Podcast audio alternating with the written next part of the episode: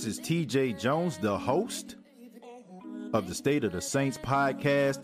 And the State of the Saints podcast is brought to you by Manscaped.com. Over 2 million men worldwide choose Manscaped for all their below the waist needs. For those that love the Lawnmower 3.0, well, I got news for you. The Manscaped engineering team has confirmed that they have successfully created the Lawnmower 4.0. The Lawnmower 4.0 gives you the ability to turn the 4000K LED spotlight on and off when needed for a more precise shave. The new trimmer even allows you to customize your trim all through additional guards lengths, sizes 1 through 4. And looks wise, it's sleek with a two-tone matte and gloss finish, even features a hot foil stamp, black chrome Manscaped logo. Show your more off loud and proud. Go to manscaped.com. Use the promo code State of Saints, and you will save 20% off of the Lawnmower 4.0 as well as other Manscaped items. That's manscaped.com.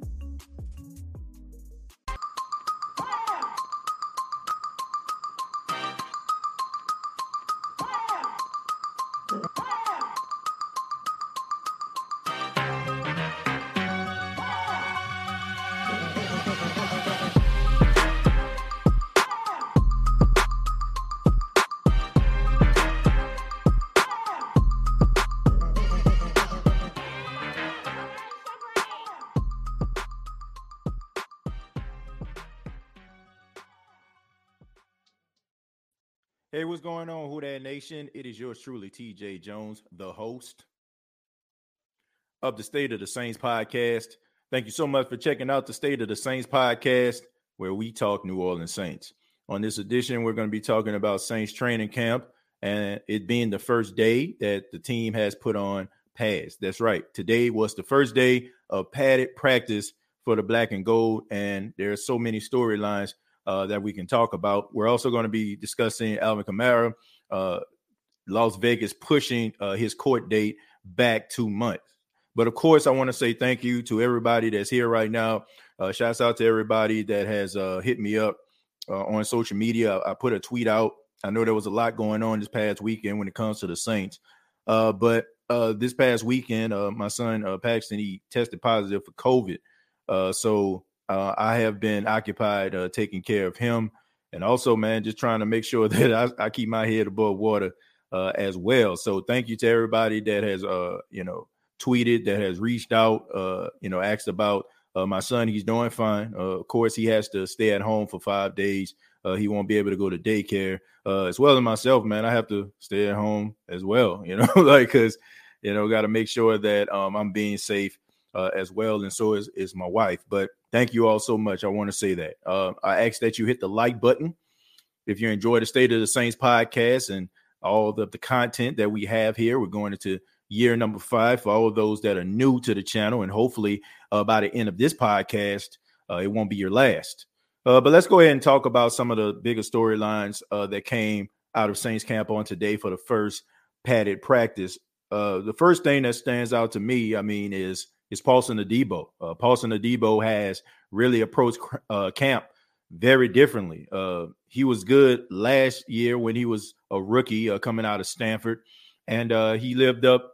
Uh, I don't even say lived up. He exceeded expectations. I mean, you look at a guy who was a third round pick, didn't play because the Pac-12 suspended their season, and you know by the time they decided to try to have a season, you know Paulson Adebo decided that he was just going to go ahead and sit out. So to me, it was a little bit of a punishment by the NFL for him sitting out. But you know, uh, another man's trash, and I'm not calling him trash, but that's just the old saying goes: another one man trash is another man's treasure. Uh, the Saints drafted Paulson Adebo in the third round, but if you've been following Paulson Adebo, and if you've been following the State of the Saints podcast, I have said this on countless occasions. The dude is a third round pick but he has first round talent. The Saints would not have had Paulson Adebo on his team because he probably would have been in the top 15 if he would have finished uh, his season at Stanford instead of sitting out. Okay, so the Saints finding him in the third round uh, was a great find, and, and you got to give credit uh, to the scouting team, Jeff Ireland, who has done an outstanding job at finding guys late in rounds uh, to to contribute to this team. You think about Alvin Kamara. Alvin Kamara was a third round pick. Paulson Adebo, a third round pick. You have Trey Hendrickson. You know what I'm saying? Like you have guys who have in years past have been drafted in the third round and has really uh, did some great things. I mean, Trey Hendrickson uh, got paid in Cincinnati and he was among the leader in sacks last season. So Jeff Ireland, the Saints coaching staff, has done a really good job finding those diamonds in the rough late in rounds. You know, rounds where teams are like, ah, I'm not sure. We'll just put them out there and see what happens. Uh, Paulson Adebo has always had range. He has the size to me like a, a Xavier Rhodes. Uh, some of you probably know Xavier Rhodes is. Uh, he was a, a, really good cornerback a couple of years back, uh, borderline All Pro. If he wasn't All Pro, he has that same size. Uh, also, Paulson Adebo, uh, he used to play wide receiver. Uh, you know, I think that's helpful to him. You know, his instincts to be able to locate the ball, to try to, you know, locate where the ball is, also try to drive on the ball. You know, it, has been times where uh, we've seen him make really good plays. Uh, one play in particular, uh, I know people was talking about maybe it was a little bit of luck, but it was a play versus Chris Olave today. And uh, if you have ever played cornerback or you ever played secondary, you know. Uh, and if you ever wore one of these, you know this as well. Uh, some people were saying there was a little bit of luck, but to me, it just shows you how smart this dude actually is. Uh, Chris Olave is one of those wide receivers that wear a visor. Uh, those visors are mirrors, right? It, it not only just shields the sun for wide receivers, but it also is a mirror. So if a wide receiver looks back, you can actually see the ball coming down at the wide receiver. So that gives you time to turn around to know where the ball is without actually causing a penalty. I mean, if you, I mean, it's like one of those uh, old little tricks. That's why it's kind of, you know, a benefit if you're a cornerback, if you're a smart cornerback, uh, to actually use that particular equipment against some of these wide receivers. So I, I, don't think that it was luck at all. It just shows you how smart this guy is. Uh, I said when I heard Paulson Adebo's first press conference as a rookie, when he was breaking down game film, when he was talking about offensive tendencies and what the defense is asking him to do, I think he was maybe one or two uh, camps in. It, it just tells me everything I needed to know about the guy, how smart he is, how talented he is. And the Saints are lucky to have him. Uh, it's no coincidence. Uh, I really, and I'm standing here, well, I'm sitting here today, and I'm saying this with my whole chest. Uh, Paulson Adebo is without a doubt uh, the surefire number two of this team. And I just feel like he's only going to get better. And it might come a time. I'm saying it might. It might come a time where we're asking a question. And I mean, no disrespect, but we're probably going to be asking a question who's the better cornerback out of Marshon Lattimore and Paulson Adebo? I'm serious. Like this guy is everything. It's advertised. And I, I, think that the person that he plays closest to as far as his talent uh, to me is Richard Sherman. And I think that is no coincidence that they went to the same school. And honestly, they kind of followed the same path because if you follow uh, Richard Sherman, he was a wide receiver as well that converted to being a cornerback. So that talent, that ability, that skill set is helping him on the defensive side of the ball. So very smart guy, very talented guy.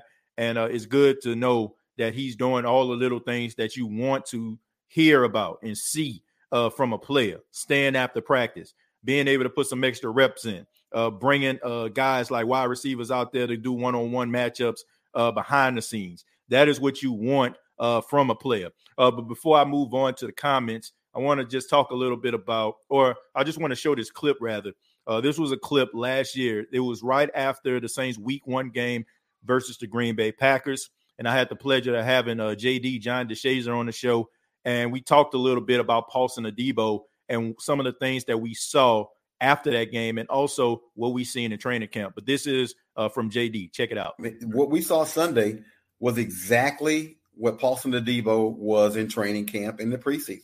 The exact same thing. The dude makes plays and he makes plays on the ball and he he covers people and he shuts people down. I mean, it's you know he's got some talent and, I, you know I I I won't I won't name names, but I, I asked a, a guy who who would know. I said, you know, I said, is, is 29 ready to start? I mean, we, we keep seeing him making these plays. I said, is he ready to start?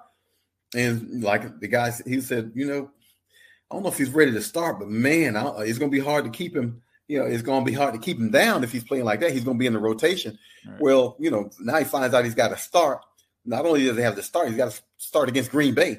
Right. And it just doesn't look too big for him. We talked to his college coach, David Shaw from Stanford, and David Shaw said, you know, couple of years ago, he was like, Paulson Adebo was the best cover corner in America. And, you know, he was just playing here, and, and I guess not a lot of people saw him. But right. that dude looks like, I mean, he's big, he's physical, and he's not afraid of anybody. I mean, as you can see, uh, John DeShazier was uh, speaking very highly on Paulson Adebo, and that was last year. And I know some people probably uh, had some reservations about Paulson Adebo. Um, I know that that Atlanta Falcon game when uh, he gave up that big play versus Cordarrelle Patterson, and people were like, "Oh man, he sucked." Because we all know that uh, not all Saints fans, but some Saints fans, uh, for for some apparent reason, uh, their emotions get the best of them, and uh, sometimes uh, their emotions makes their opinions waver from play to play. But I, I, said this at the beginning when I saw him. I said, you know, as a rookie, he's going to give up some plays. I said, but eventually he's going to turn out being a very solid corner. And as you can see towards the end of the season, uh, you start to see him play better, and it kind of translated to the very last game. Would have been interesting to see if the Saints would have made the playoffs, what type of performance he would have put uh, together. Uh, but the very last game we saw him as a starting cornerback probably was his best game in the Saints uniform. So um, I'm excited to see what Paulson Adebo can do. Hopefully, you know, the battle of attrition, uh, he wins that, and uh, we can be talking about him uh, helping the New Orleans Saints uh, win some football games uh, going uh, forward. but I'm gonna go ahead and read some of your comments. Thank you all so much. as my son trying to get into the door, I apologize for that. you know, every time he hears me, he wants to come in and be a part of the show. I have to lock the door this time. Um, yeah, my co-host uh, today a little bit under the weather, so uh, we're probably I'm pretty sure he's gonna make a cameo sooner rather than later. Uh, but let's go ahead and read some of these comments. I start with Trey. Uh, he says, uh, "Best cornerback duo in NFC South uh, by far." Well, let, us make sure that we can put a couple games together before we start to draw this conclusion. Um, I'm excited to see what Paulson Adebo can do as a cornerback, uh, pick up where he left off last season towards the end. Uh, but I would like to see this thing be put together. I think sometimes when I'm watching uh, some of the video footage, uh, shouts out to all the people on the ground, the Nick Underhills, the Ross Jacksons, uh, the Boot Crew, uh, so many people that have, are working tirelessly, giving us content that we can share with one another. I think that sometimes we get a little bit um, man, we get too emotional about some of the things that we see. We might see a pass breakup, we might see an interception in camp, uh, but you know, I'm not concerned about that uh, today. Uh, if you're listening to this live on a Monday, uh, the defense got the best of the offense, and I know some people may be concerned about that, but I'm not because we all hear the saying "iron sharpens iron." Uh, the Saints defense is the best, right? They're, they're, the best of the two sides of the ball, right? They're better than the offense. Uh, it's, it's been a while, uh, been probably a long time. You probably have to go back to the Haslett days the last time the defense was better than the offense. But it's good to see because here's the thing: uh, when you got some of the best uh, going up against rookies like Chris Olave, uh, you got them going up against Mike T, you got uh, Jarvis Landry out there, you got Callaway, and these guys finally start making plays. Uh, that that's going to show you that these guys can make plays uh, versus some of these other defenses because there are very few defenses out there that are better than the New Orleans Saints. And when you have an opportunity to go up against elite competition, guys that know what they're doing, uh, coaches that really work really hard to make sure that their side of the ball is the best, the creme de la creme. Uh, it, it's going to be great when the offense finally puts it all together. So I don't think that people need to be concerned if you see you know a pass breakup or so you see a defensive player jump in front of a pass. Uh, that just shows you how good this defense is and where this offense needs to be. So uh, I know every time a video come out, he suck man, why we got him, man, why would you throw that? I mean, give me a freaking break, man. Like, you know, it's practice. And uh, I know sometimes, you know, the, these videos, we we we let them get the best of us, but let's just calm down. Uh, I'm looking forward to seeing what Adebo can do along with Lattimore, and hopefully, once again, the battle of attrition, they both uh, win that battle. Um, Jerry says Michael Thomas uh, shut Jeff Duncan down and up. Yeah, look, man, it seems like everybody has a problem with Jeff Duncan. I, I look, I, I, don't know Jeff Duncan like that. He's been on the show. Uh, I, I, don't have any type of opinion about him. Uh, that's just me. You know, so I'm not just saying that, you know, because he's been here or I, want him back. You know, I mean, if I had an opinion about him, I would say it. Uh, it just seems like to me like everybody has a problem with him. Seems like Mike T definitely had a problem with him. And uh, you know, I think I heard, you know, he had a podcast or a show and you know, they were kind of talking about it. You can kind of tell, like, look, I've been in broadcasting for a very long time, and I know when things get to a person, the way that they react, uh, the way that they deliver things, and uh, you can tell it kind of got to them. Uh, you know, because you know when a player calls you out, you know, it kind of, you know, kind of affects your reputation. To be honest with you, you know, because when he did call out uh, Jeff Duncan, you know, you had a lot of members of the Who That Nation you know, they kind of they kind of chimed in and said some things. So that could affect a, a, person's, you know, reputation, or you know I'm saying, it could affect a person's bottom line. Like if you're like a, a, freelance reporter and people are counting on you to give them content, and all of a sudden, like uh, some of the people that you're putting content out about dismisses that, uh, it, it, can take a hit. But I mean, Jeff Duncan has been doing it for a long time. Uh, he a big boy. I'm pretty sure he had heard worse. Definitely uh, covering the Saints uh, during a time when the Saints weren't very good. So I'm pretty sure uh, some of the things that he said about the team, some of these players that in years past probably had something to say about him. So he's a big boy. He'll he'll be all right. Uh, back to black and gold says first round talent going in the third. Uh, them Saints stay with the gold nuggets. Yeah, that that goes to show you uh, how good a, a coaching staff actually is. It, it, shows you how well the Saints scout players and uh, just because Paulson Adebo didn't play, that probably was a deal breaker to some uh, football organizations, right? Oh man, you know they probably question his toughness. They probably question why he didn't play. Uh, you know the reason why he didn't play. He could have played if he wanted to, and you know guys start to like second guess that. But the Saints didn't hold that against them, and because of that, uh, it's paying dividends. it's paying dividends for the Saints. It's paying dividends for the career Paulson Adebo. So hopefully, uh, you know, the Saints can cash in, and so can Paulson Adebo. Uh, down the line, you know, when his contract is up for extension, maybe he can cash in based on his performance, and the New Orleans Saints can get some production out of him uh, for years to come. So I'm looking forward to that. Thank you, back to Black and Gold. Appreciate that. I'm gonna stroll down a little bit. Uh, can't interview Mike. Uh, Jeff seems that way, right? Seems like he can't interview him. But I mean, Michael Thomas don't really do interviews anyway. That's just not his style. Which I mean, I, I understand. Like he doesn't owe anything to me or anybody else. Uh, what we want from Michael Thomas is to go out there and perform. You know, I'm not really big on. Oh, I wonder what he has to say about this situation. I don't care. You know, if he uh, takes it upon himself to uh, expound on how he's feeling about uh, something, a certain situation, I'm listening. I'm all ears, just like any other fan, just like any other uh, reporter. Uh, but you know, if he doesn't have anything to say, I'd rather uh, his his game do the talking. Michael Thomas has been out of football for almost two years. Uh, I'm pretty sure he has a ginormous chip on his shoulder, and he's chomping at the bit to go out there and play. Um, I don't care about watching him in practice, uh, doing slant routes. I, I, don't care about out routes. I, I, I care about Michael Thomas in the regular season. Will he be able to hold up? Will he be able to be as advertised? Will he be the same player uh, he was in 2019, where he led the league in receptions and uh, yards, um, being the offensive player of the year. Will he be that guy? I don't care about him standing in front of the uh, tarp of the New Orleans Saints and answering questions from the media because that's not going to win you or lose you games. Uh, it gives you dialogue, of course, gives me dialogue as, as, a, as a content creator and as a writer. Uh, but at the same time, he doesn't owe me anything. Uh, he doesn't owe you anything. Um, which leads me to my next point. Um, I want to talk about. I hear people criticizing Tyrann Mathieu, uh, talking about he scrubbed his uh, social media of uh, New Orleans Saints content. Uh, people are wondering what that's all about. Look, man, um, there's some things bigger than football. Uh, I know that we act like football is the is all and be all of life, but it's not.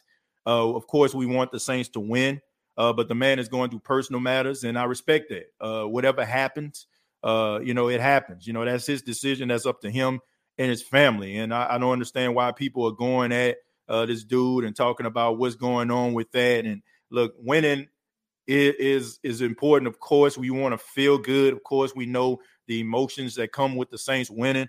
but there's some things bigger than football. Uh, hopefully, some things are bigger than football in your life. And if you have, if, if it's not, then keep living. I guarantee you, it will be. Uh, you know, when I, I was single, I didn't have a wife, I didn't have a son. Uh, you know, I was able to go out here and some of the things that wasn't really that important seemed like it was the most important thing in the world to me. But that changed, you know, when I, I held that five pound, three ounce baby on uh, May 19 of 2019. And, you know I'm saying, when I took those vows when I married my wife on the beach in Myrtle Beach, it changed, right? So for all the people out there that's criticizing uh Tyrann Mathieu uh, saying anything about him and talking about you need to report, uh, keep living. I guarantee you, you're gonna realize that football isn't the biggest thing in the world. Okay, we all want Tyrann Mathieu to be a part of this team, but he needs to be uh, where he needs to be mentally in order for him to be the best Tyrann Mathieu we want him to be. So I feel like he needs to take as long as he had that, take as long as he can in order for him to get his mind right and make sure that he's right with his family. Uh, let's stroll down a little bit more, folks. Uh, thank y'all so much for being here. 138 people here. Uh, if you have not already, I asked, I asked that you hit the like button. That's all I ask. You know, I'm ask for donations. If you donate to the show, I would appreciate that. But all I ask that you hit the like button on your way in and subscribe uh, if you uh, enjoy the content. Uh, David Jones says Adebo did give up some big plays, but I feel like uh, Williams should have been uh, shading towards uh, his way when Lattimore was locking it down. Um, look, I feel this way right here. Like I think that we are very, very critical of cornerback play. Right? If we if the guy not Revis, if he's not Deion Sanders, and if he's not neutralizing, and shutting down the field every single time, we just automatically just think that this dude is trash. Um, I'm not disrespecting anybody, but I can kind of sometimes tell people that have not played the game of football. No, I'm, I'm serious. Like no disrespect, and I'm not saying that to David, but I can tell sometimes when people never played game, never uh, been physical, never been out there. Uh, if you're a wide receiver, you get paid a lot of money to catch the ball, and sometimes you can have the best coverage in the world, but there's you know there are wide receivers out there you can give them blanket coverage and they'll still come out down with the football. That just happens sometimes. Uh, anybody that don't believe that Cordarrelle Patterson is a special player just because he plays for the Atlanta Falcons and we hate them, then you're sadly mistaken. If you think that Christian McCaffrey is not a special player because he plays for our rival, then you're sadly mistaken. These guys get paid a lot of money to catch these passes. And I don't think that a cornerback's play is conditional. If a guy's neutralizing the field 80 or 85% of the time and he gives up 15 uh, 15% of the plays sometimes, that doesn't mean that he's a terrible cornerback. There's only a few Jalen Ramseys in the world. There's only a few Darrelle Revises in the world. There are only a few Deion Sanders. Well, in my opinion, there'll never be, there has never been another Deion Sanders. There are very few guys that can neutralize a field and shut down the field to a point where it just without uh, saying that they're the best cornerback. And, sometimes I feel like our critiques when it comes to the cornerback positions are unfair. Uh, I just think that if a guy shutting the uh, field down, first down, second down, then all of a sudden it's third and five, and a wide and a wide receiver catch the ball on them. All of a sudden we up here throwing stuff at our TV and talking about the dude not good. Look, I just look at analytics. I look at how many times this guy gets beat more times than not.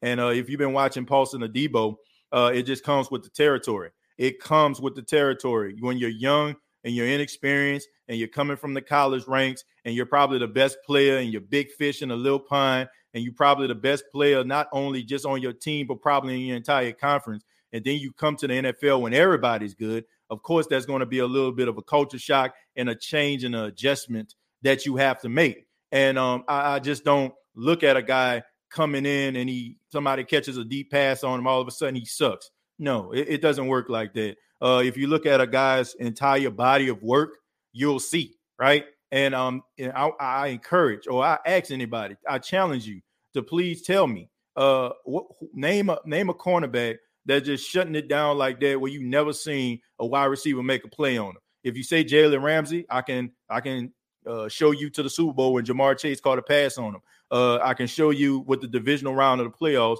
when Tom Brady threw the pass to Mike Evans on Jalen Ramsey. So even the best get beat. You know what I'm saying? So what do you think about the guys that are not considered some of the elite? Of course, they're going to get beat, but that doesn't mean that there's not a place for them in the National Football League. Once again, no disrespect to anybody out there, but sometimes I feel like the way that we critique the cornerback position is completely unfair. Uh, we don't really give these guys their flowers or give these guys their praise when they're out there neutralizing the field. But of course, if the game on the line and somebody throws a pass down the field in desperation time and a wide receiver comes down with it, all of a sudden we need to think about trading or, or cutting a guy. Like I, I, don't feel that way. Okay, uh, I just feel like that's emotion. Uh, sometimes I just feel like sometimes we have to deplug ourselves from the situation and allow logic to, to sink in because uh, it, it, takes us uh, some time, especially after a Saints loss or a very uh, tough game, in order for us to really uh, put logic together for us to understand the team really gave it their all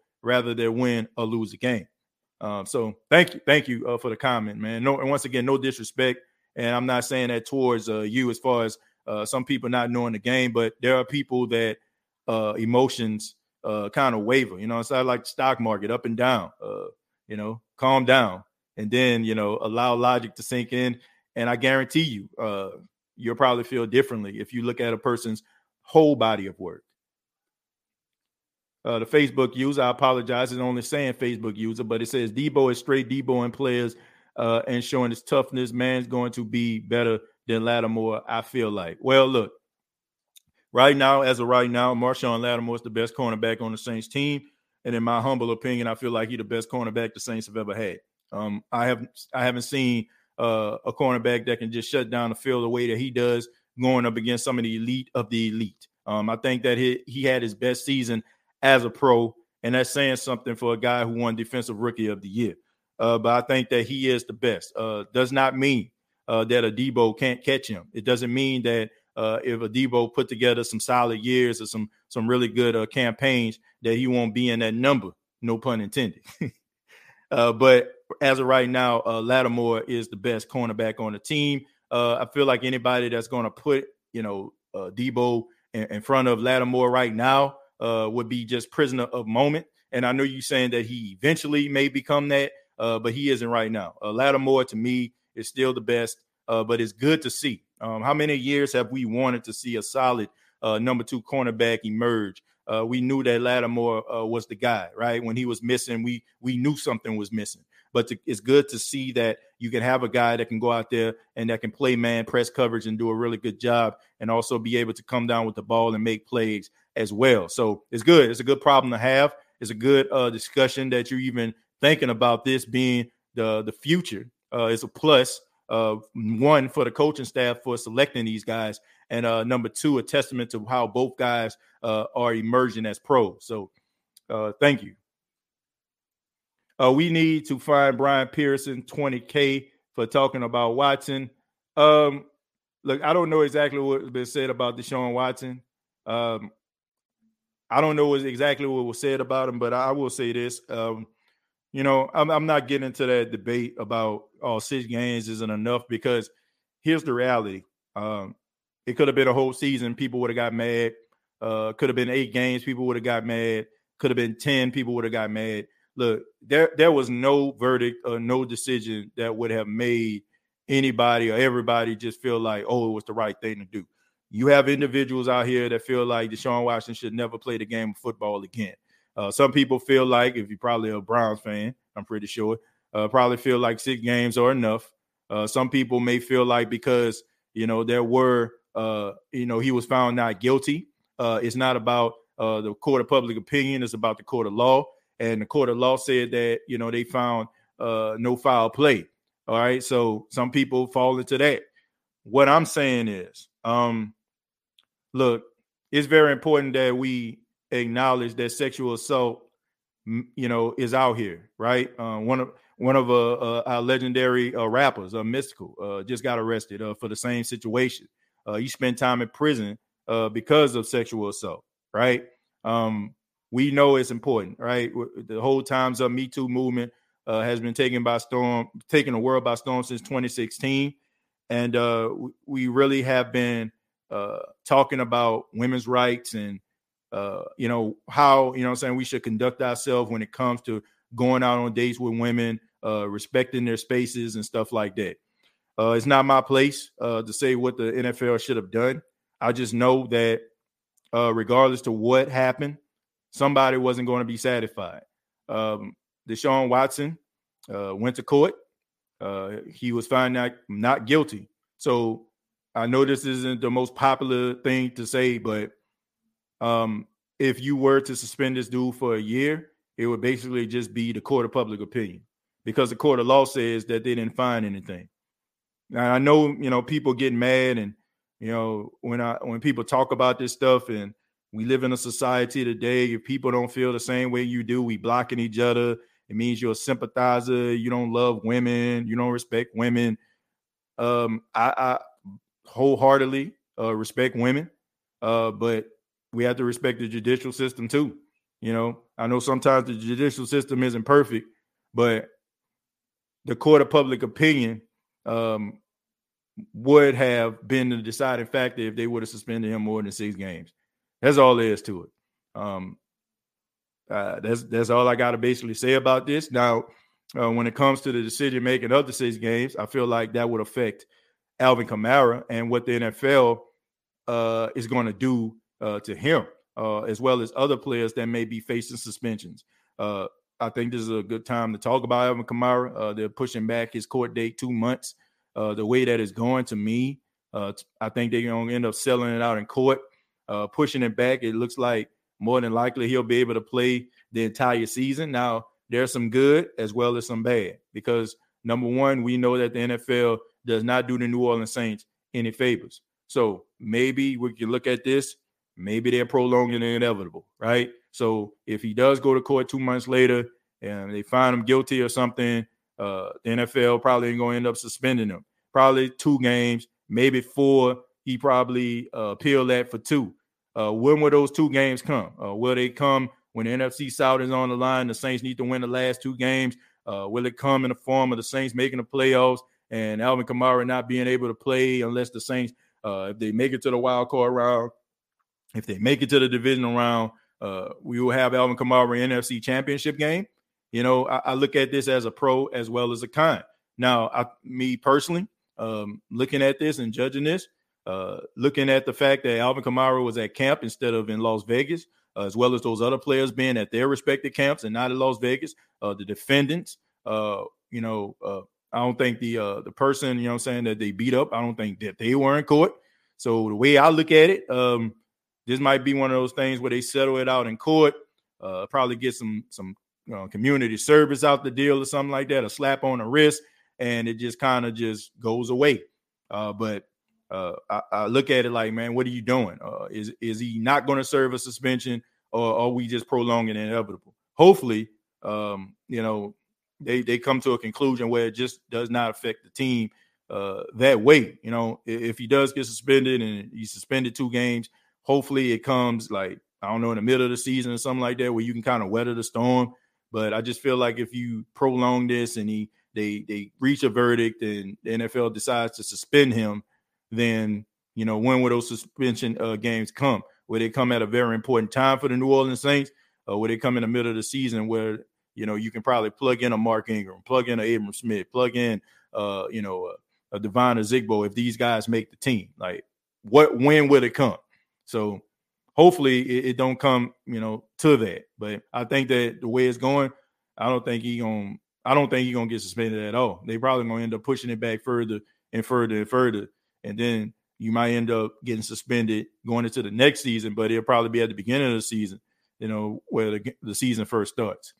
Mighty Mouse says, What up, TJ? I want to see these people that talk so much about the cornerback position line up with these elite receivers and see if they can shut them down all game. Uh, probably not going to happen, Mighty Mouse. It's probably not going to happen. Um, like I said, I mean no disrespect, but I just think that you know people that have not played the game. Uh, and, look, you ain't even got to play on a professional level because we know none of us have. Maybe somebody in a group. I know we have some uh, former NFL player, current NFL players that watch the show. Uh, they they hit me up, talk about he loved the content. Shouts out to everybody that that shows love to the state of the Saints. But look, I think it's easier for us to critique certain things uh, from the comfort of our own homes, uh, where it's nice and cozy and the air conditioner is blowing at 70 degrees, you know what I'm saying, for a perfect temperature in the home for us to critique these guys. Um, if you ever been under certain type of pressure, and this includes like, I look, I'll even minimize it. If you ever played like, you know, basketball on a blacktop or you play basketball in your local gym you know, in your local fitness center, right? Y'all playing five on five, the game close.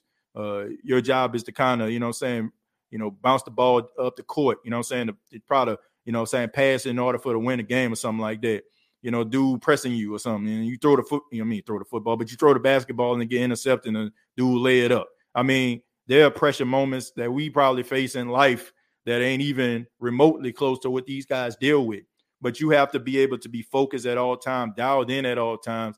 And you got to, you know I'm saying, like if it's a bad play, you got to eliminate that out your mind like that, right? You just got 40 seconds, you know, after each play, right? To come up, you know, and be better than that last rep that you took.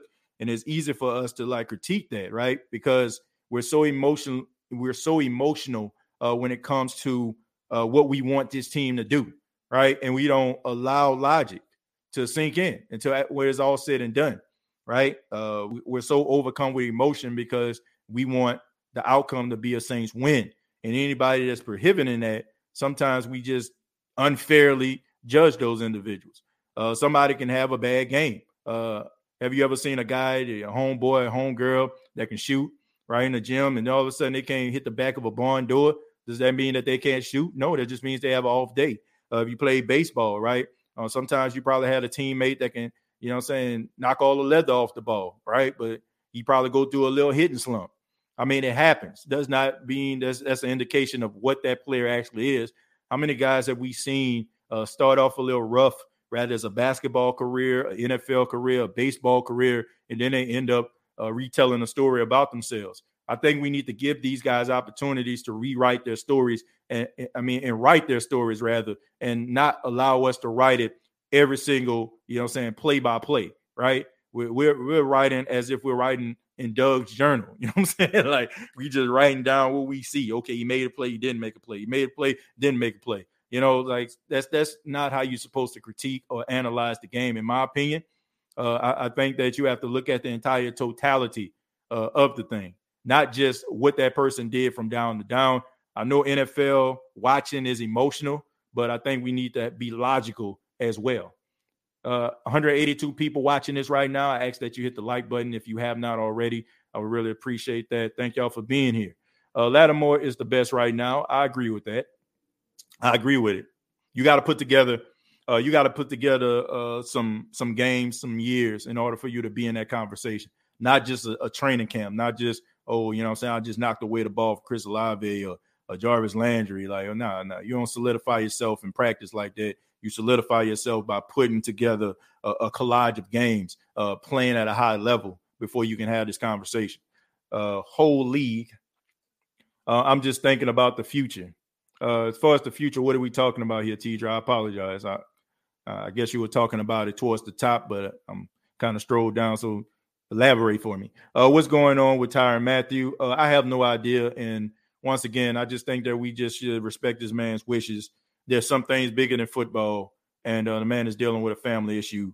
Um, I just think that people that's just out here uh, trying to find something wrong or trying to make something more than what it actually is, uh, I feel like that's unfair. Okay, uh, sometimes we have to prioritize. All right, there's nothing more important to me and it shouldn't be nothing more important than you than your family, the welfare of your family. Uh, and once again, like for all my young viewers and listeners out there uh, that probably don't have any type of responsibility, keep living, right?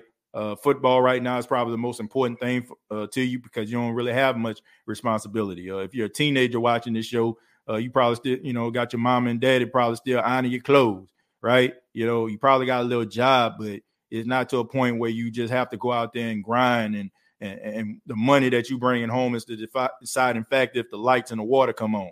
Keep living, right? Um, I understand that everybody wants Tyrann Mathieu to play. I understand what Tyrann Mathieu can bring to the field. I understand his knowledge, his ability. But once again, um, the man is dealing with a family issue, and I think we as Saints fans need to respect that. And if you you can't respect that, then I would say maybe you need to uh maybe you need to do some reflection on your own self and, and think about what's really important. I mean, we love football, and of course, the Saints winning games are important, but man, not to well, a guy supposed to leave home if he's dealing with something that's very serious in order for us to see him in practice clothes so we can so we can be like, man, you seen what Tyrann Mathieu did? I'm good on that. Uh, I thought uh, he was going to get eight games. Uh, I, I, think that a lot of people thought that, but um, what can you do? Like, what can you do if you go to court? Because that's the only thing they would have said. And you have to understand that the NFL would have set themselves up for a lawsuit, right? You, you can't suspend a guy like that if if he was found not guilty just because you know er, people on Twitter got something to say. Now I understand that we got our followers and we get them likes and we get them retweets and all of a sudden we just feel like everybody care about what we have to say, but uh, that's just not the way society need you know rolls, right? Uh, Twitter is not real life, right? You can make you, we can talk about that and I understand that people want to possess that type of power, uh, but at the same time, what can you do uh, if a guy is found not guilty? You can't just suspend a guy for an entire year for what you think that he did. I mean, or what you believe that he did, or what it looked like. You know, according to the court, he was found not guilty. So what can you do then? Right? What what can you do? Uh, you can go through a retrial and hope that you know I'm saying the outcome is different, and maybe you can re you know re uh reapproach it later on. But as of right now, there's nothing they even really do, and they would have set themselves up for a lawsuit. And we all know that the NFL don't like lawsuits. You know, as much as we get mad and get outraged by it, we know what the deal is. Y'all know what the real deal Holyfield is, folks. You know, we know that the NFL cares about money. The most important thing to them is money. They can talk about the fans and how much they love the fans, but they love the fans coming out with their money. So they ain't trying to, they're not trying uh, you know, to lose that. TJ Roby is having a good camp also. Justin Evans could turn out to be uh, one of the best all-season additions to the team. Along with him and PJ, the Saints have four capable starters.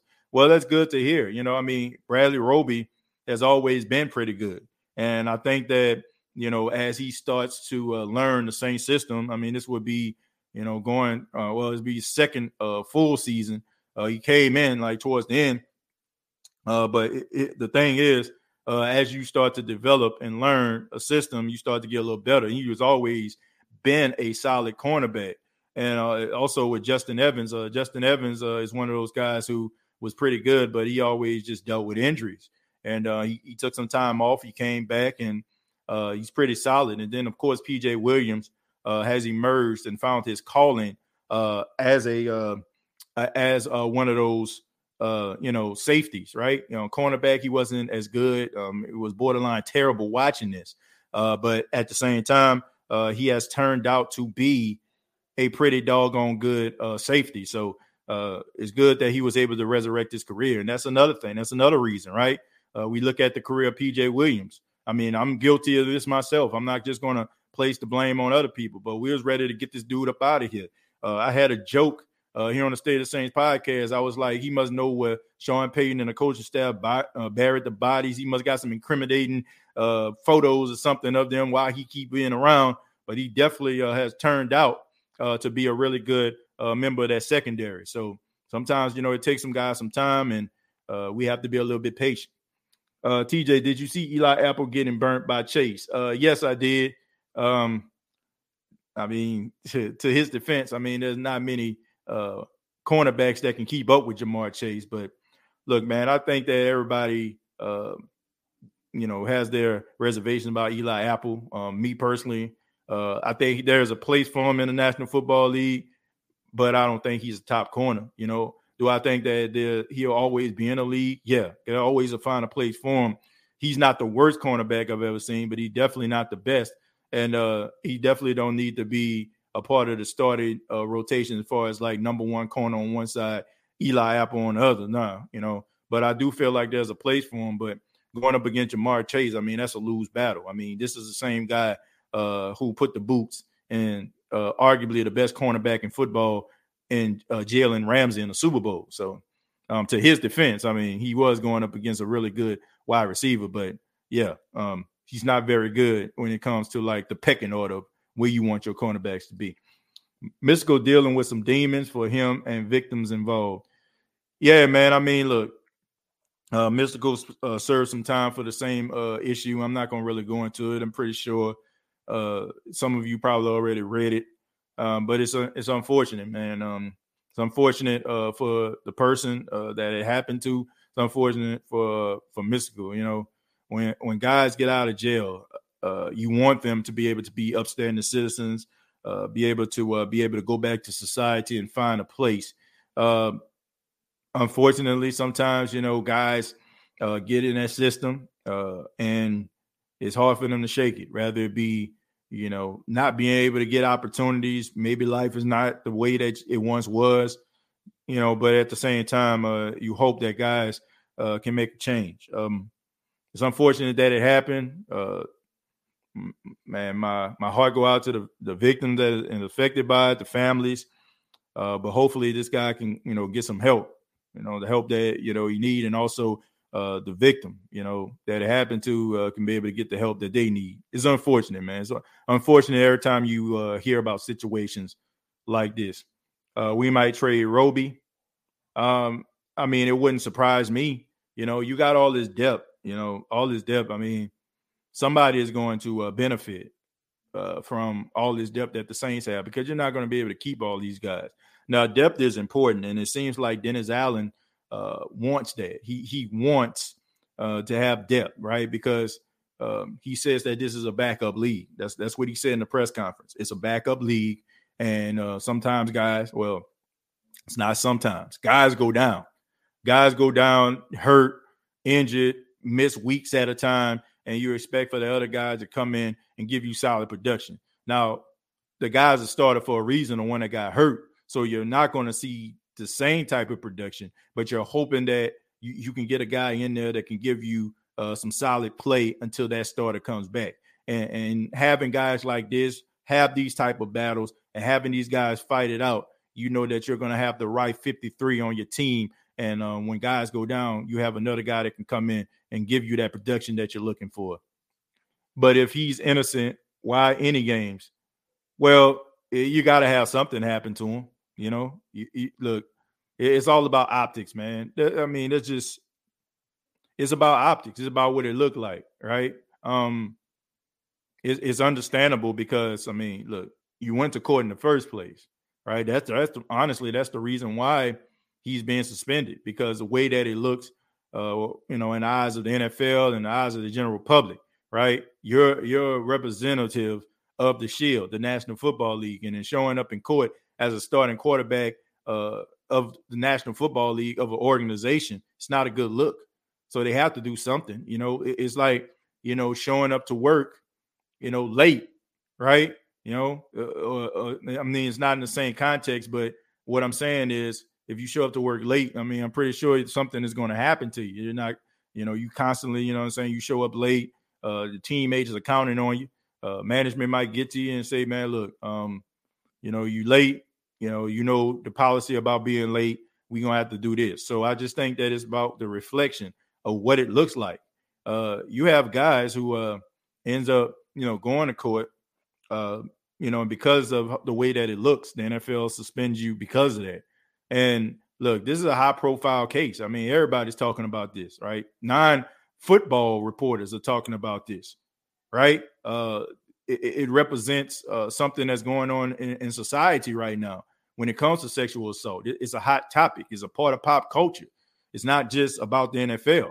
Uh, so you have those eyes on it. So something had to happen, you know. And I just think that this was uh, the best alternative and I, am saying this uh, not to, to say that it's the best. I mean, as far as like this is good, but I'm just saying as far as um, where they were as far as the case, what the verdict was, and um, you know something that the NFL can do without really you know having some type of litigation against them.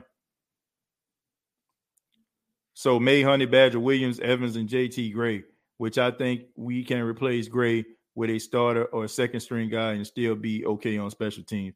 Look, I just think that JT Gray is the guy on special teams. Okay, he is the uh, Fred McAfee uh, of the uh, of the special teams. I mean, he's all pro. He's a Pro Bowler. Uh, he's a really good special teams guy. That is his place. Uh, I think that they're looking for another gunner on the other side. Uh, I think that's what a battle is. I think that Dennis Allen mentioned that too. so I think JT Gray is going to be that guy. Now, it could be one of those uh, cases with Justin Hardy, where he was a really good special teams guy, uh, and he ended up going to the Jets because he wanted an opportunity to be a part of the starting rotation and prove that he what he can do. Um, you know, as a as a corner uh, in the National Football League outside of being on special teams. Uh, JT Gray gets paid a nice bit of change uh, to be that ace uh, on on special teams. So I expect for the Saints to have him over there. Now it does not mean that JT Gray can't fill in. Uh, we've seen in some uh, games where he actually uh, was a part of that rotation when guys went down. Uh, but you know, I expect JT Gray to be a part of that special teams. Uh, I think that is really up to uh, guys like PJ Williams, guys like Tyrann Mathieu, guys like Marcus Maye to solidify themselves. You can even throw Alontae Taylor in there, who I feel like is probably going to be playing a little bit of nickel, a little bit of safety as well. So I think those guys are going to be the ones that we're looking at when it comes to JT Gray. I think the Saints love him and respect him and what he can do on special teams. So um, it's not an indication that he can't play uh, in the rotation, but I just think that the New Orleans Saints like him. Uh, he's a really good on special teams. I mean, he's all pro because of it, and you want to keep that guy on that side. Uh, Hoodie Jew, thank you very much for 499 says, who that TJ uh 200 watching and only 100 likes. Smash that like button and let's uh send some super chats let's start it here. Hoodie Jew, thank you very much for the 499. Uh, I appreciate that, man. Look, if you like the show, if you like the content, if you like uh, you know, what we're doing here, I just ask that you hit the like button. I, I would really appreciate that. And uh, shouts out to the 205 people watching this live right now. I, I appreciate that. Rather you're just getting home from work or you're driving in your car, you're listening, wherever you are right now, I, I appreciate it because could have cho- you could have chose any other uh, New Orleans Saints outlet to to be listening to right now. So just thank you humbly. Uh, thank you very much for choosing the State of the Saints podcast. Uh, PJ took out Chris Godwin and changed Tampa's momentum. Uh, LOL. Um, look, um, look, I, I understand. Um, look, I don't wish injury on anybody. I don't like it. I know some people like was talking about Ryan Jensen, um, you know, him being hurt, and some people are like, man, F. Ryan Jensen and all that kind of stuff. Look, I understand that when you have rivals, uh, there's a lot of emotion behind it. But as for me, um, look, I ain't trying to wish no injury on nobody, right? I, I don't care how good a guy is. I don't care if he's affecting, uh, you know, the outcome of the team. Like I, I look at like Steve Smith back in the day. Like if you're a Saints fan, you hated that dude, right? Um, but he was so good. You know I'm saying? He was so talented. Like but I ain't never like thought like, man, I hope the Saints like knock him out of the game. Like, man, come on, man. Like, don't let the emotions get the best of you like that. Um, Chris Godwin being hurt was unfortunate. Um, do I feel like it was Bush League? Um, no, you know, I don't think that it was Bush League. Uh, but I understand why Tampa would feel the same way that they did because we as Saints fans felt the same way when it came to Devin White. I know I did. I was very expressive about that. And I also believe that. I, I look, I believe that. I believe that Devin White took out Jameis Winston. Look, the way that the New Orleans Saints and the Tampa Bay Buccaneers were playing, the Saints would have blew out Tampa with James. Tampa was playing man coverage. They were playing the Saints as if Drew Brees was there. And they weren't accounting for Jameis Winston running out of the pocket because, you know what I'm saying, they were playing man coverage. The cornerbacks and safety were running down the field, and it opened up opportunity for Jameis. So Jameis was getting like five, seven, ten yards a clip at, at, a time, and they didn't have any answer for it. And the Saints had all the momentum in the world because Saints fans were there, and they were excited, and they wanted to take down Tampa. So uh, I do feel like uh, he had an opportunity uh, to probably wrap up uh, Jameis in a different way. Uh, he horse colled them, pulled them back, and, and you know, saying took him out the game.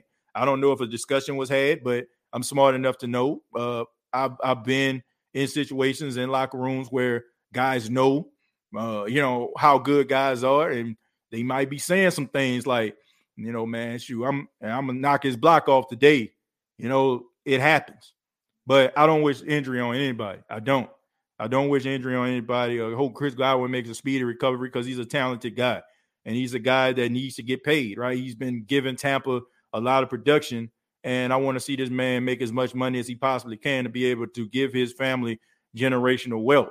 And I don't care if he does play for the Buccaneers. He's a talented guy. Uh, the same job is to neutralize him when they play. Uh, he is a difference maker when he's on the field, but I don't wish injury on anybody. but I'm smart enough to know that guys do uh, go out there and um, you know sometimes things happen. Sometimes they intentionally happen, and sometimes they just freak accidents happen. These players uh, rep affect uh, the team bottom line. Bad behavior costs teams money. Uh, that's true. I mean, it, it is what it is. Um, let me get a little Gatorade. But uh, yeah, seriously, uh, your reputation um, a- as a player, you don't really just represent uh, yourself. You represent the organization. Um, I work for WLGI out here in uh, Myrtle Beach, right? Um, every every two years, I have to sign a contract, right? It's, it's a contract clause. It's a, you know I'm saying? It's a clause that you sign because uh, you don't just represent yourself. Like when you're out and about, uh, the way that I'm on social media, that represents WLGI, right? And if I'm out here being disrespectful, I can lose my job, right? That, that's just the way it is. Um, some people that that uh teach at certain schools, like private schools, Catholic schools, they sign moral clauses, right? Uh, there are certain uh, things that that you have to uphold to or adhere to rather um, when you have those jobs. When you're an NFL player, you represent the organization, not just yourself. So if you go out here get into a fight at a club or you uh, disrespect a woman or you know what I'm saying you end up uh, trying to whoop a woman on a beach, you know, um, you know you're a representative of the organization and you're supposed to represent that to the fullest. And if you do not, then it's well within organization's rights to suspend you, uh, to cut you, uh, to fine you. I mean, it, it is is up to them.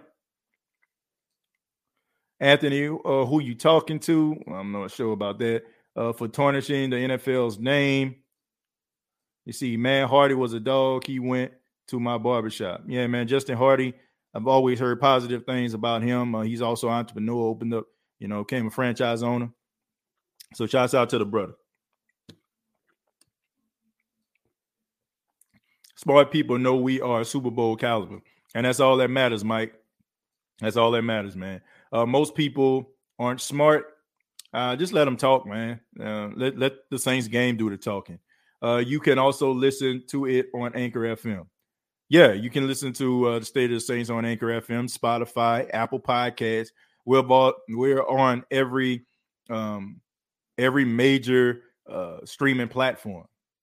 Uh, I'm watching over here on Facebook. Yeah, we're also available on Facebook. We got the we got the new page up and running. Uh, we got about 1,600 people uh, following the page now.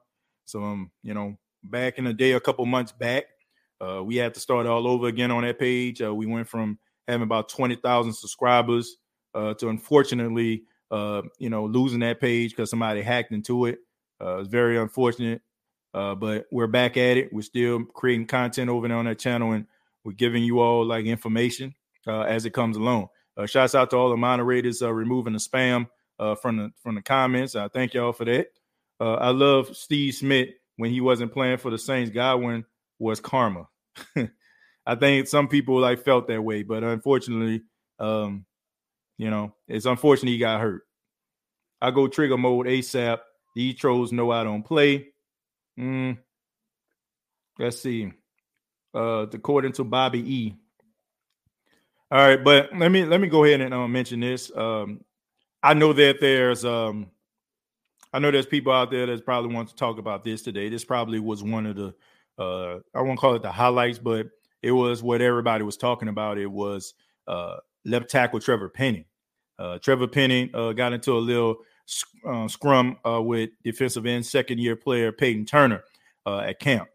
We know that Trevor Penning has a reputation of playing to the whistle blows. I'll just leave it at that. Uh, they got into it. Um, but, you know, he was asked this question. I'm talking Trevor Penning after practice about uh, the way that he approaches the game and, uh, you know, his little scrum uh, with Peyton Turner. This is what he said. Uh, I mean, I didn't say anything. I just, I mean, it's it's football. We're competing. I mean, it's it's a tough game for tough people. You got to be able to take that. Um, I mean, there's no bad blood between us. I mean, we're just competitors competing that's just how I've always played the game, and that's just how it, it's meant to be played to me. So, um, yeah. How many practice fights have you in my career. Um, I mean, not real fights, I would say. I mean, scuffles for sure. Like kind of what happened today. I mean, it's nothing. Like I'm not gonna, I'm not going out to start a fight or anything. But if you know things happen, it's it's a competitive game, and people are competing to you know make the team play. I mean, we're trying to all get better. We're trying trying to make a Super Bowl, so we're trying to get better uh, every day.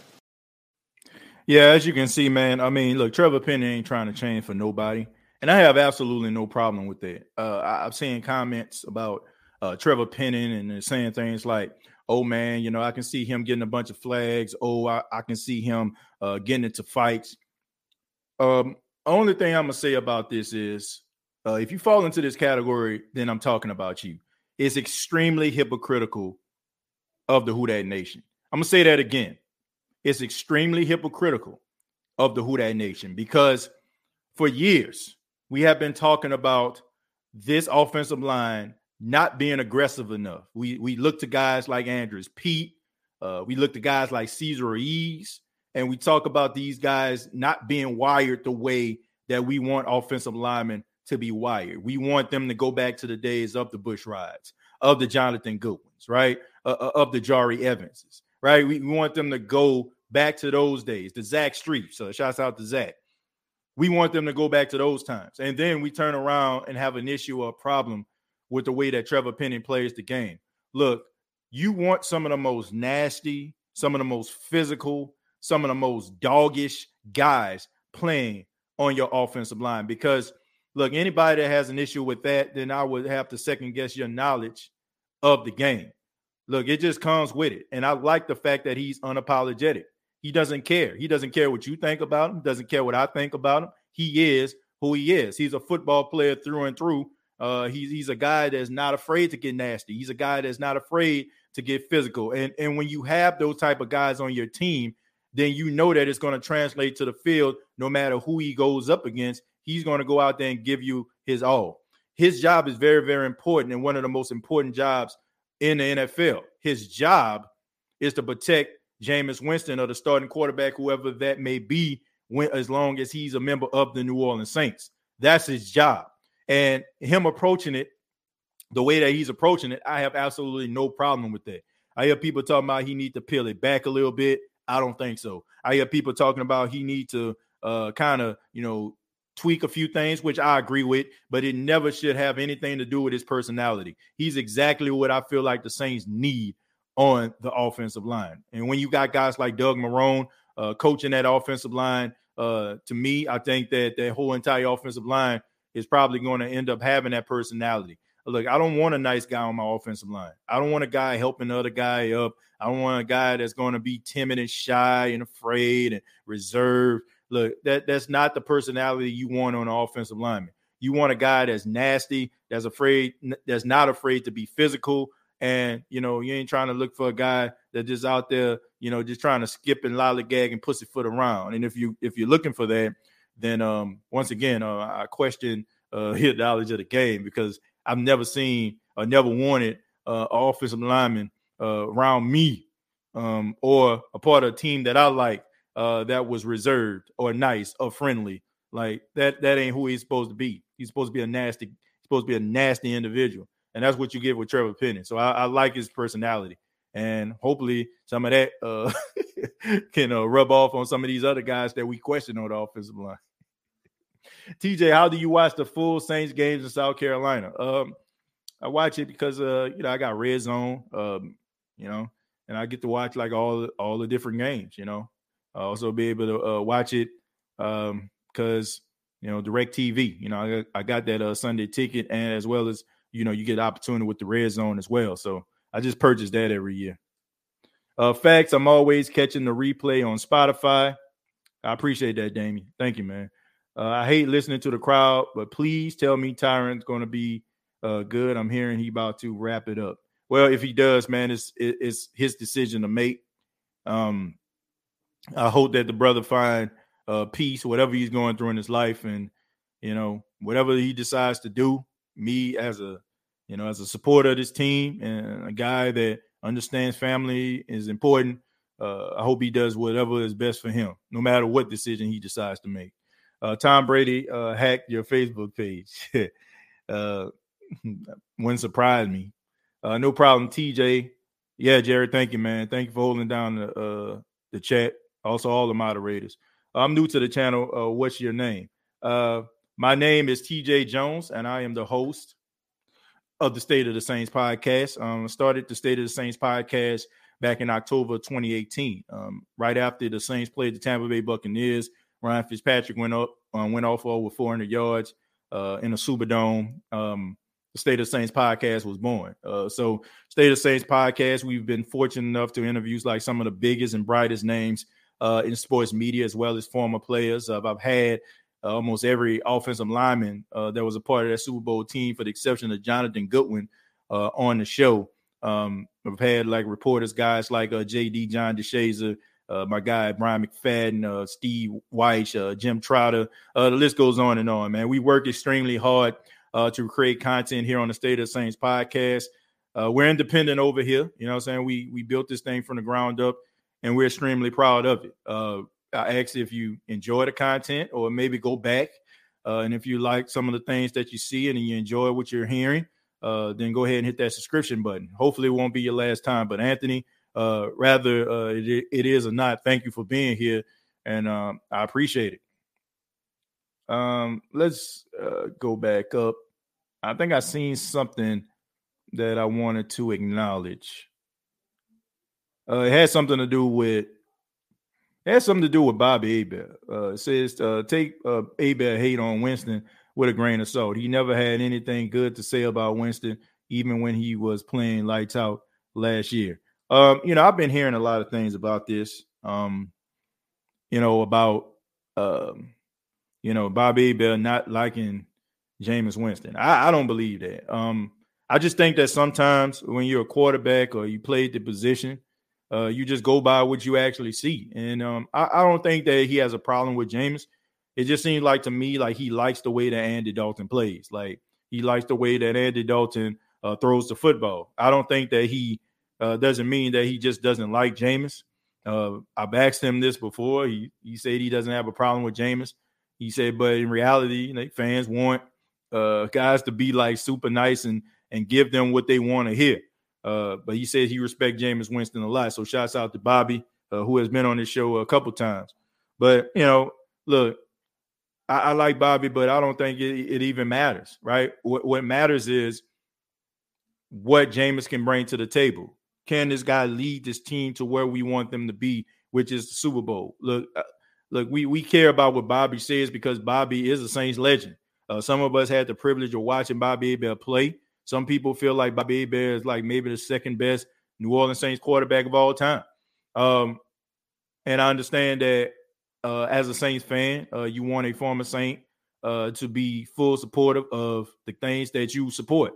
But I mean, it's his opinion. Um, he has a right to say whatever he has to say. Uh, he he has a right to feel whatever he feels, and, and it doesn't matter if you feel like Jameis Winston uh, is a really good quarterback. That's all that matters. If you feel like Jameis Winston can lead this team, that's all that matters. Because here's the reality: um, unless something happens to Jameis, he is the quarterback. So what Bobby is saying about uh, you know Andy Dalton is pretty much irrelevant until you know something was to happen, you know, with Jameis. So Jameis is the guy. And once again, I know that society today we want people to believe and feel and understand the way that we do, but that's just not the world that we live in. We don't live in a world where guys are just going to say and believe everything you do, and it does not mean it's an indication of you not liking a person. You know, I, I think we need to get away from that sometimes. I just think that when we feel like people don't feel the way that we do about a certain situation or a certain thing, uh, we we all of a sudden jump to conclusions and say, "Oh, they a hater," or "We don't like him," but has absolutely nothing to do with that. You know, I remember when I was uh, critical of Drew Brees. Uh, you know, his performances earlier in the season, the year before he retired and uh, people was getting mad at me and they were saying I ain't like Drew. I ain't never had nothing positive to say about Drew. Uh, it's because I didn't fit into that narrative. Uh, I refuse, and you should refuse uh, to just go with the flow, uh, to be a part of the crowd. I don't feel like um, you know it, it, means that you're any less of a fan because you may have a difference of opinion than anybody else, and everybody's not going to feel the same way that you do. Bobby feels like Andy Dalton throws the ball a little bit better and uh, he's well within his right to believe it. And just like it's well within your rights to believe that Jameis Winston uh, has all the tools to be a successful quarterback of the New Orleans Saints. Uh, I just think that we try to look for the black or the white. We, we don't never realize that there's a gray area. Um, there's going to be things that you may uh, say that some other people may not agree with, and you both may be Saints fans. But at the end of the day, once again, you're both Saints fans. So that that's my opinion on that. Uh, what up, Who Dat Nation? Uh, TJ don't understand why everyone is doubting us and giving us no chance at all to win the division nor make the playoffs. Uh, all Jameis did last year is show the NFL he's elite. Well, Tony, uh, look, the NFL can believe whatever they want to believe. Uh, it's up to us once again uh, to feel the way that we feel and support this team. Um, I'm not expecting for the NFL uh, to wave the pom poms of the New Orleans Saints. Uh, they have never really waved the pom poms of the New Orleans Saints. That includes when they had Drew. So you're not, you know, they're not going to do that because now they don't have Drew and they don't have Sean. Uh, it matters what we think about this team. If you support this team, if you love this team, if you like what you're seeing, you like the moves that they made, you like some of the adjustments they made and some of the positions that needed to be tweaked. That's all that matters. Uh, what the Saints need to do is to go out there and perform. Uh, at the end of the day, it doesn't matter what ESPN has to say. Doesn't matter what Fox has to say. Doesn't matter what Yahoo Sports or uh, NBC or Pro Sports Talk. Doesn't matter what any of those guys say. What matters is what happens between those lines. Can the Saints win more games than they lose? And can the Saints be able to bring momentum into the postseason and possibly go all the way? That's all that matters. Uh, I think that we spend too much time looking for validation for people that don't matter, that people that's not going to care like we care, right? When you got guys sitting behind the desk and you're doing prep these people are caring about the bottom line. They care about ratings. They care about entertainment aspect. They care about what's going to draw money. That's what it's all about. See, we look at things like black and white once again, but we don't look at the gray area. Why you think for years we've been hearing some of the biggest uh, sports shows lead off with teams that aren't really that good? Why you think they lead off with teams that you know, like the Cowboys, like the Packers, uh, like the like the Giants, NFC East teams, right? They do that because they feel like that brings in the most revenue. They're always going to talk about those teams more, right? Because that's the way that they're structured. That's the way the system is structured, right? So if you're looking for national media attention, you're looking for validation from them, nine times out of 10, you're not going to find it. And it's going to be almost like trying to find words in the dictionary, right? Just going to pull it back and you have to search for it, right? Every now and then you have a Bart Scott repping the team or saying something that's supportive. Every now and then you might see Dan Orlovsky say something or a guy like BMAC, you know, every now and then, right? You got to kind of scrub the internet to try to find or, or search the internet rather to find what you're looking for. But at the end of the day, it doesn't matter because that's why you have platforms like this one. That's why you have guys on the ground like Ross Jackson, uh, guys on the ground like Nick Underhill, uh, J- JD John DeShazier, Hoodie Jube, uh, you know, so so many other guys, Big Q, I mean, who work tirelessly to give you all great Saints content. You know, I, I like to uh, put myself in that category as well. Uh, shouts out to Deuce Winham as well. People are working really hard to give you all uh, the information that you need in order for you to feel comfortable about your team. So my my suggestion to everybody out there that may have these feelings is to just kind of just sit back and, and have an appreciation for those out here that are really working hard to give you what you need and not people that rely on interns, right? Uh, to give the information to burn the midnight oil. That the, the intern from Michigan, the intern from Northwestern, an intern from Connecticut, who are just trying to find their way into the ranks of uh, national media of, broadcasting, right? Uh, who burn the midnight oil to give these guys information for them to sound smart. And if you ask them anything outside of the station, rather out and about, they couldn't give you an answer.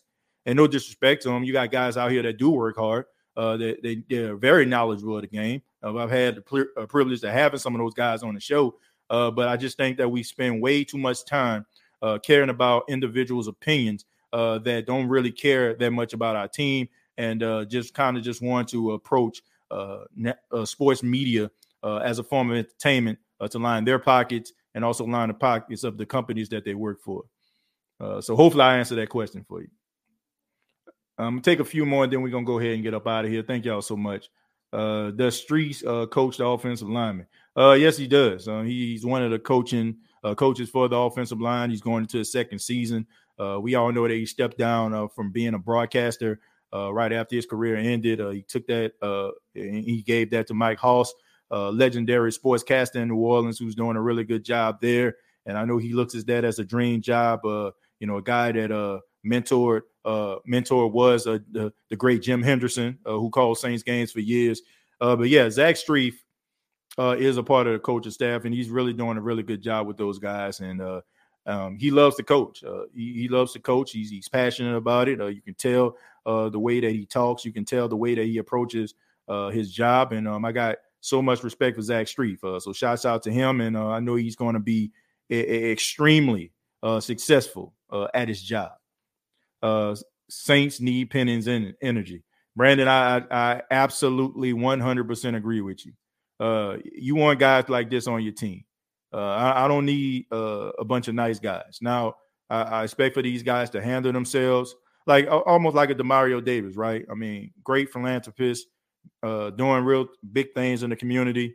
Uh, but when he gets between those lines, I mean, something snaps, and he's one of the best linebackers in football. That's that's what you need, right? You want guys with that type of personality. You want some dogs on the field uh, but you also want some guys that's out there that's doing some really good things. But you don't want nice guys on the field, nice guys off the field, right? That's not going to get you anywhere.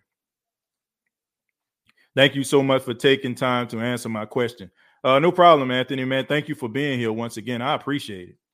Uh, thank Ryan Fitzpatrick for helping starting this podcast. Yeah, man, uh, that's somebody I, I, might end up like reaching out to to try to be uh, on the show, like uh, just to have him on the show. I know he never played for the Saints, but uh, definitely would like to interview him and talk to him about uh, the NFL. Uh, just you know, just to show my appreciation because I mean, if he didn't play as well as he did, I don't know. Uh, I don't know if I would have ended up doing this show or being uh, one of the top podcasters when it comes to covering the Saints. Uh, he's very influential in me deciding to do this. he preferred anybody but Jameis, no matter what he says.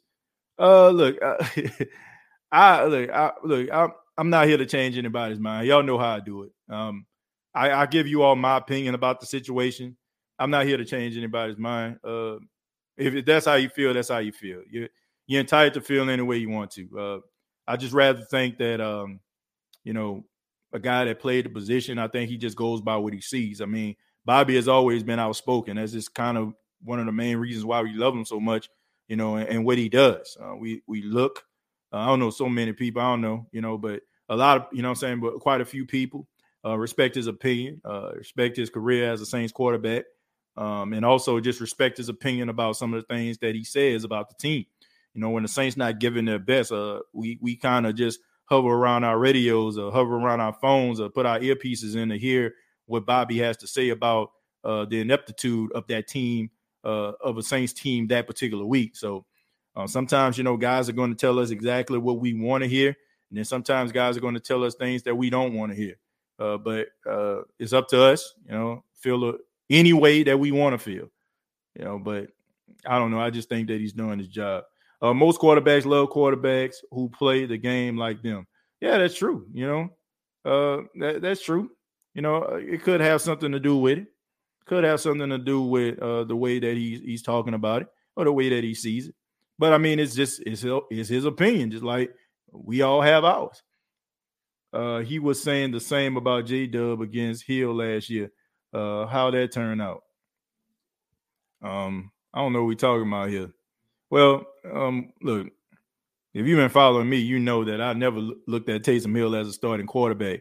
I like Taysom, uh, but I, I always said like you probably can win a few games, but he's not a game to game to game quarterback, right? If you need somebody to come in and you know back up, you can probably have an offense scheme around him in order to win a game. But he's not going to be that quarterback that just leads you week after week and give you win after win. I just don't I just don't agree with that. Facts, TJ, I agree 100%. Laughing my behind off, you know you big uh, when them bots show up. Um, yeah, man. Look, I'm blessed. I'm blessed to do this show. Uh, I'm blessed to have so many people that that that listen, uh, that respect what we do over here. And I say we because, um, look, uh, you'll never really hear me say the word I. You know, there, there's so many people that's instrumental in helping the show be what it is. Rather it's sharing, liking, uh, constantly being here, uh, you know, constantly uh putting comments and questions. Like we built this show brick one brick by brick, one brick at a time, and um, I'm I'm very happy at the direction this show is going. You know, so I'm privileged, you know, to do this show every single day that I, do it, and uh, going into the fifth season. You know, I never thought in a million years when I started this, like I would be uh, talking to you all, and we'll be close to ten thousand subscribers. Like that, that's unbelievable. Like I, I didn't, I wouldn't have thought about that. You know, especially like you know, a guy who, you know, I don't have a bunch of, I, I don't have a bunch of like guys who, you know, uh, organizations like helping me out or uh, businesses, you know I'm saying, kind of helping me build things. Like I, you know, I had this idea, um, and uh, you know, we built this thing independently. That, that's what we did, independently. Like, and I take a lot of pride in that. Uh, a lot of people can't say that, you know, that they started from the ground up and um, didn't really get any like corporate like backing in the process. Everything that we've earned here on the State of Saints podcast was from hard work, dedication, and great content. Back to black and gold. Uh, like I said before, trigger mode. uh, 100% OG. Uh, JT, I'm loving uh your life uh podcast. Uh, look, I, I appreciate that. I appreciate that, man. Thank you, thank you for uh checking out the content. Take a lot of pride in the Therapy Couch podcast. Take a lot of pride in State of Saints podcast. Uh, Jameis hasn't played with our best receivers yet. And I think that's something that people need to take into account too, Terry. Uh, this guy was out here putting up some decent numbers. And I, I want to say, who was that? Nick Nick Wright was talking about his average at 160 some yards a game and 20 attempts. But I mean, look who he was throwing to. He he never like took that into consideration. Now I could be I could be wrong about that, right? You know, I could be wrong. I could be, you know, out of line, you know, when it comes to that. I'm sorry, man. I ordered some um, groceries online. I'm just trying to make sure that they they got delivered. I apologize for that. but anyway, uh yeah. Um he was out there, you know, throwing to guys that were undrafted, uh unproven, and uh he still made it work. So imagine what he can do with some guys that's talented. And uh I think that the Saints are going to approach it kind of similar to what they did last year. I don't think that he's going to be throwing the ball 35, 40 times a game. Uh, mo- most of the time, once again, I've said this before uh, that when you have defensive, uh, former defensive coordinators uh, being head coaches, they like to run the football. So I think that you're going to see a balanced attack by the Saints. Uh, Andy Dalton is not a red rocket; he's more like a damn rocking chair. Uh, look, I'm. I'm not going. I'm not going to disrespect Andy Dalton because I like Jameis. Look, if something was to happen to Jameis, I knock on wood when I say this. Look, we want uh, Andy Dalton to come in and be productive. And it's not like Andy Dalton hasn't won in the league. All right. I, I understand like he never won a playoff game as a starting quarterback, but he did win a lot of games as a Cincinnati Bengals quarterback. And uh, he's talented, man. He, he's a talented quarterback. I'm not going to disrespect the red rifle like that because you know uh, what what uh, Bobby has said or what people feel. Look, I do feel like Jameis as far as the upside, the ability, the skill set. I feel like Jameis is a better quarterback, uh, but that doesn't mean that you know I don't think Andy Dalton is is a scrub. You know, I mean that doesn't mean I believe that Andy Dalton is a scrub. He is not. I I, I like both guys. Uh, I think that Andy Dalton, if something was to happen to Jameis, he can come in and uh, give you solid play. Uh, and um, I, I, like both of them. All right, I'm not going. Like I, I look, I, I see what this can turn into and I don't, I don't want this to be that. All right, I don't want it to be the battle, just like we did with Taysom and, and Jameis. I don't want this to be the battle of uh Jameis and Andy because of Bobby Hebert's opinion. Uh, once again, we all have opinions. It doesn't mean that our opinion is, is more correct than the other person's opinion. Um, it just means that we all have one. I like both guys. I respect both guys, and uh, when whoever name or number is called, I hope they rise to the occasion and be the quarterback that we need them to be to lead this team. Uh, people really need to chill, though. Like I said earlier, Jameis is essentially, uh, essentially working with all new receivers. This is the best time to get these mistakes out of the way. Look, I'm not concerned about the mistakes. I said this at the top of the show, uh, back to black and gold. Uh, anybody that feels this way, like they looking and they're approaching uh, what they're seeing the wrong way. Uh, this defense is uh, the catalyst of this team. They are the ones that's leading this team. So whenever the def- the excuse me, whenever the offense gets on board, then that means that the offense is going to be really good going up against other defenses because there are not many defenses out there that are better than the New Orleans Saints. So when you see guys like picking the ball off on defense, that's an indication of how good this defense is. And when guys start to make plays down the field, then that's an indication of what the offense is turning into. So looking at every single bit of footage or clips that people put out and judging uh, based on that, I feel like you're going about it the wrong way. Because guess what? Neither one of these sides of the ball are playing each other on Sunday, right? They're going up against other teams. So if the offense steps up and they play well, then guess what? Then that means that the defense has sharpened them to that particular point. So let's approach it in that way instead of looking at, oh man, the offense sucks. No, the offense doesn't suck. It just means that they need to get on the level of the defense. And once again, there are not many defenses out there that are better than the New Orleans Saints defense is. So they're they're going up against probably the best defense they're going to see all season. Now you probably got teams out there you know, like the Rams that they're going to play, the Baltimore Ravens, of course, that are that are known for great defenses. But at the same time, there are very few defenses out there that can go toe to toe as far as uh, talent wise with the New Orleans Saints. So anybody that's out here like critiquing that, then I say that you're going about it the, the wrong way. Because when that offense starts to click, that just means that they, the rest of the NFL needs to watch out.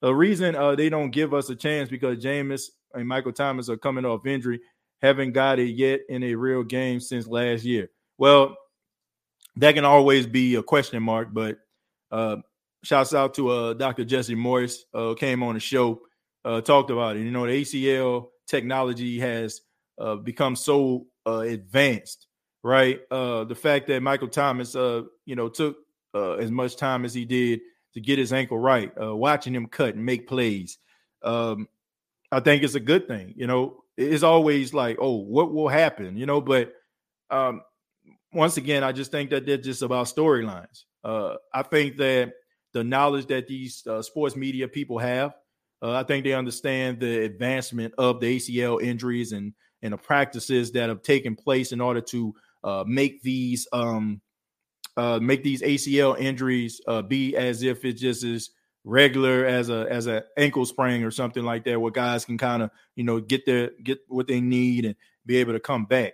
Uh, it's it's so far advanced, you know, from the days where you know ACL was a, a death sentence, right? Uh, they have come so far along, so uh, they're they're going to always use that because I mean it's compelling storyline, right? But uh, looking at these guys, I have no problem.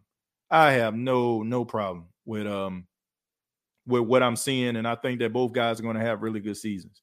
Uh, Jameis on the whole mission this year. Uh, this will not be a there will not be a better quarterback this year. Now I'm not.